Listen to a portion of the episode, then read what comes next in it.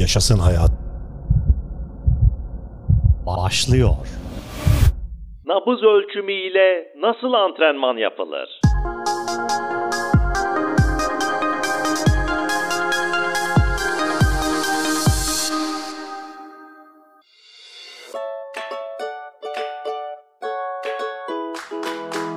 Sevgili dinleyicilerim, selamlar sevgiler. Yaşasın Hayat'ta program yapımcınız ve sunucunuz Taylan Peker'le beraberliğiniz başladı. Nabız, bugünkü konumuz. Selamlar sevgiler ve fitness takip cihazlarını biliyorsunuz. İşte bileğinize taktığınız, göğüse takılanlar var veya kalp atış hızı monitörleri dediğimiz bu cihazlar. Egzersizleriniz sırasında aktivitenizi ve kalp atış hızınızı izlemenize yardımcı olabilir. Hemen hemen herkesin bileğinde var zaten.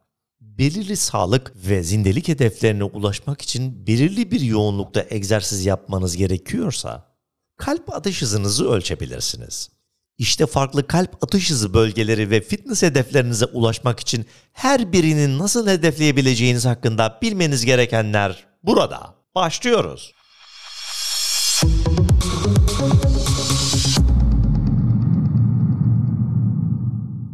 Neden kalp atış hızınızı ölçmelisiniz?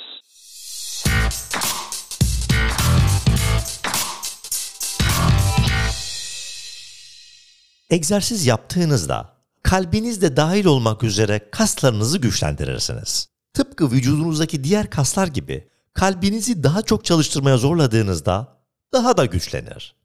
Egzersiz sırasında kendinizi ne kadar çok zorlarsanız kaslarınızın enerji elde etmesi için o kadar fazla oksijene ihtiyacı olur. Bu kalbinizin daha hızlı ve daha sert pompalandığı anlamına gelir. Nabız dakikadaki atım sayısı ile ölçülür. Kısa adı RH olarak yazılan dinlenme kalp atış hızınız fiziksel olarak ne kadar formda olduğunuzu gösterebilir. Amerika'daki Mayo Kliniğe göre genel olarak konuşursak daha düşük bir dinlenme kalp atış hızı kalbinizin daha verimli olduğu anlamına gelir ve daha iyi kardiyovasküler zindeliğe sahip olduğunuzu gösterir. Harvard Health Publishing Sabah ilk iş olarak nabzınızı ölçmek için bileğinizi kullanarak dinlenme kalp atış hızınızı ölçmenizi önerir. Avucunuz yukarı bakacak şekilde bir elinizi uzatarak başlayın. Ardından diğer elinizle nabzınızı hissedene kadar işaret ve orta parmaklarınızı baş parmağınızın tabanında bileğinize bastırın. 15 saniyedeki vuruş sayısını sayın ve bu sayıyı 4 ile çarpın. Kondisyon seviyenize bağlı olarak sağlıklı yetişkinler için 60 ila 85 dinlenme oranı tipik olarak normdur. Kalp atış hızı, stres, kaygı, yaş, hava sıcaklığı ve diğer birçok faktörlerden etkilenebilir. Dolayısıyla günden güne de değişebilir. Kalp atış hızınız hakkında herhangi bir endişeniz varsa doktorunuzdan tavsiye almak en iyisidir. Maksimum kalp atış hızı ne anlama gelir ve bunu nasıl tahmin edebilirsin?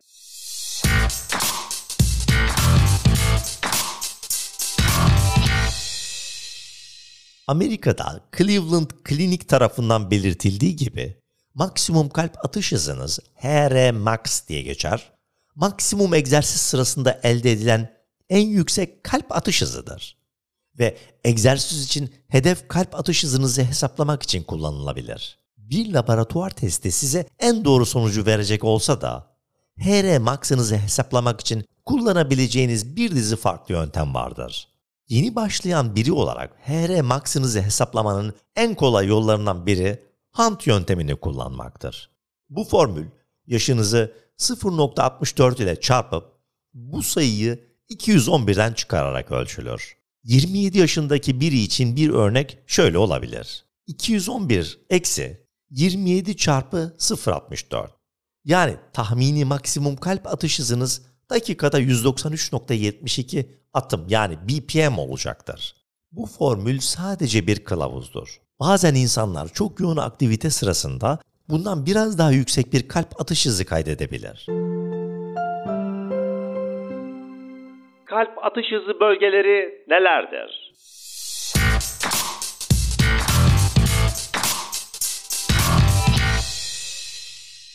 Kalp atış hızı bölgeleri maksimum kalp atış hızınızın bir yüzde aralığıdır. Ve Cleveland Kliniğe göre kalbinizin ne kadar çalıştığını ve hangi enerji kaynağını kullandığınızı karbonhidratlar veya yağlar size bildirirler. Kalp atış hızınız ne kadar yüksek olursa yakıt için karbonhidratlardan gelen glikojene güvenirsiniz. Her kalp atış hızı bölgesi bir yoğunluk ölçüsüdür ve karşılık gelen 0-10 ölçeğine veya algılanan efor hızına yani RPE'ye sahiptir.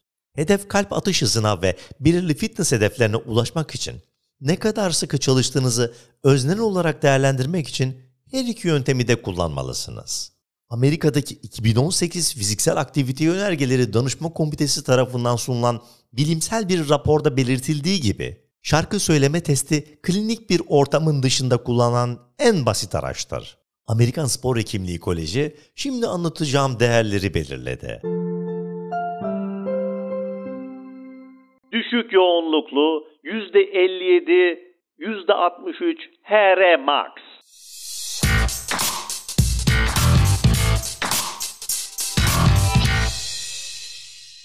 Orta ile yüksek tempoda yürürken kalp atış hızınız düşük yoğunluklu bölgede veya 27 yaşındaysanız 110 ile 122 BPM civarında olmalıdır.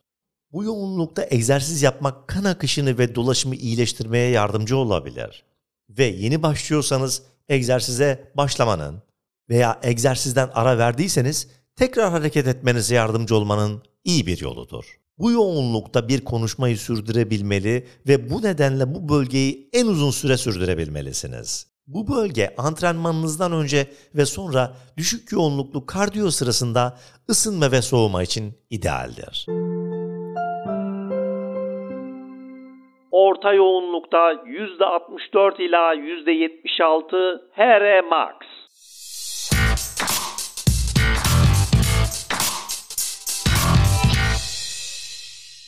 İngiliz Kalp Vakfı her hafta bisiklete binme veya dans etme gibi aktiviteleri içerebilecek en az 150 dakika orta yoğunlukta egzersiz yapılmasını önerir. Bu kalp atış hızı bölgesinde antrenman yaparken biraz nefes darlığı hissedebilir ve konuşmayı biraz daha zor bulabilir. Ancak yine de konuşmayı sürdürebilmelisiniz. Orta yoğunlukta antrenman yapmak dayanıklılığınızı, akciğer kapasitenizi ve kardiyovasküler sisteminizin verimliliğini arttırabilir ve Amerika'daki Ulusal Güç ve Kondisyon Derneği'ne göre antrenman seansları arasında toparlanma yeteneğinizi geliştirmeye yardımcı olabilir. 27 yaşındaki biri için bu 123 ila 147 BPM civarındadır. Bu yoğunluğa ulaşmanıza yardımcı olabilecek diğer aktiviteler arasında koşu, dik bir yokuşta yürüyüş ve sağlam bir tempoda yüzme sayılabilir. Kanada Spor Beslenme Akademisi bu bölgede antrenman yaparken vücudunuzun ortalama olarak yağ ve karbonhidrattan eşit miktarda enerji kullandığını onaylar. Yüksek yoğunluklu %77 ila %95 HR max.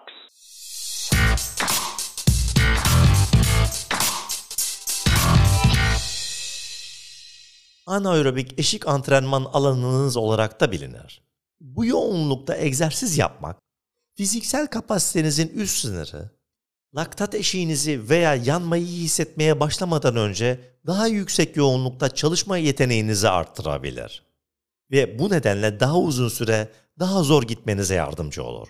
New Mexico Üniversitesi tarafından yayınlanan bir makaleye göre laktat eşiği dayanıklılık olaylarındaki performansın en tutarlı öngörücüsüdür ve kan laktat seviyelerinde ani bir artışın olduğu egzersiz yoğunluğunu ifade eder. 27 yaşındaki bir kişi için bu şu anlama geliyor. 149 ila 184 BPM arasında bir kalp atış hızıdır ve yüksek yoğunluklu bir spin sınıfı veya koşu yarış gibi aktiviteler sırasında elde edilebilir. Onların içinde egzersiz test ve reçete rehberi, Amerikan Spor Hekimliği Koleji yüksek şiddette aerobik aktivite için her hafta 75 dakikayı önerir. Ve son olarak maksimum çaba %96 ile %100 HR max.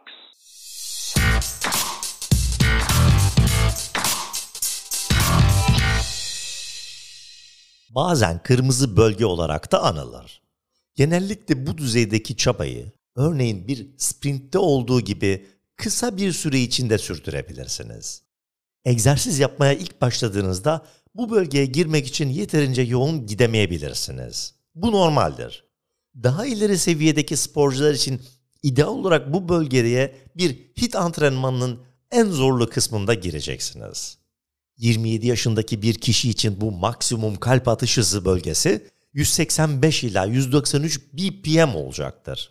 Egzersizinizi hedeflemek için kalp atış hızı bölgelerini kullanın. Avustralya Sağlık Bakanlığı tarafından hazırlanan tüm Avustralyalılar için fiziksel aktivite ve egzersiz kılavuzlarında belirtildiği gibi herhangi bir fiziksel aktivite yapmak hiç yapmamaktan iyidir. Daha hafif yoğunluktaki aktivitelere kıyasla şiddetli aktivite yapmanın daha fazla yararı olduğunu gösteren kesin bir kanıt yoktur.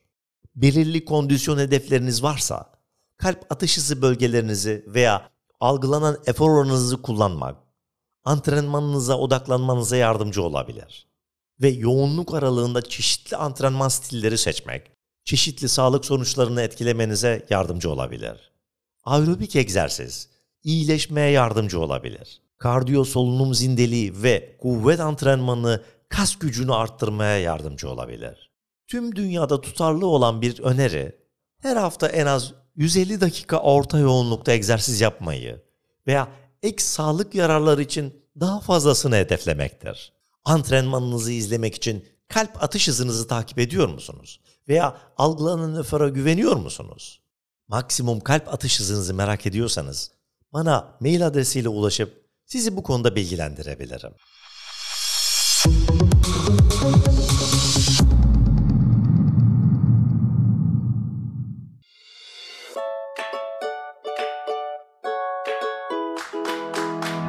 Sevgili dinleyicilerim, bugün de Yaşasın Hayat bitiyor. Sevgi, saygı, sağlık, hoşgörü, iyimserlik, pozitif bakış açısı bizimle beraber olsun. Yaşasın Hayat bitti.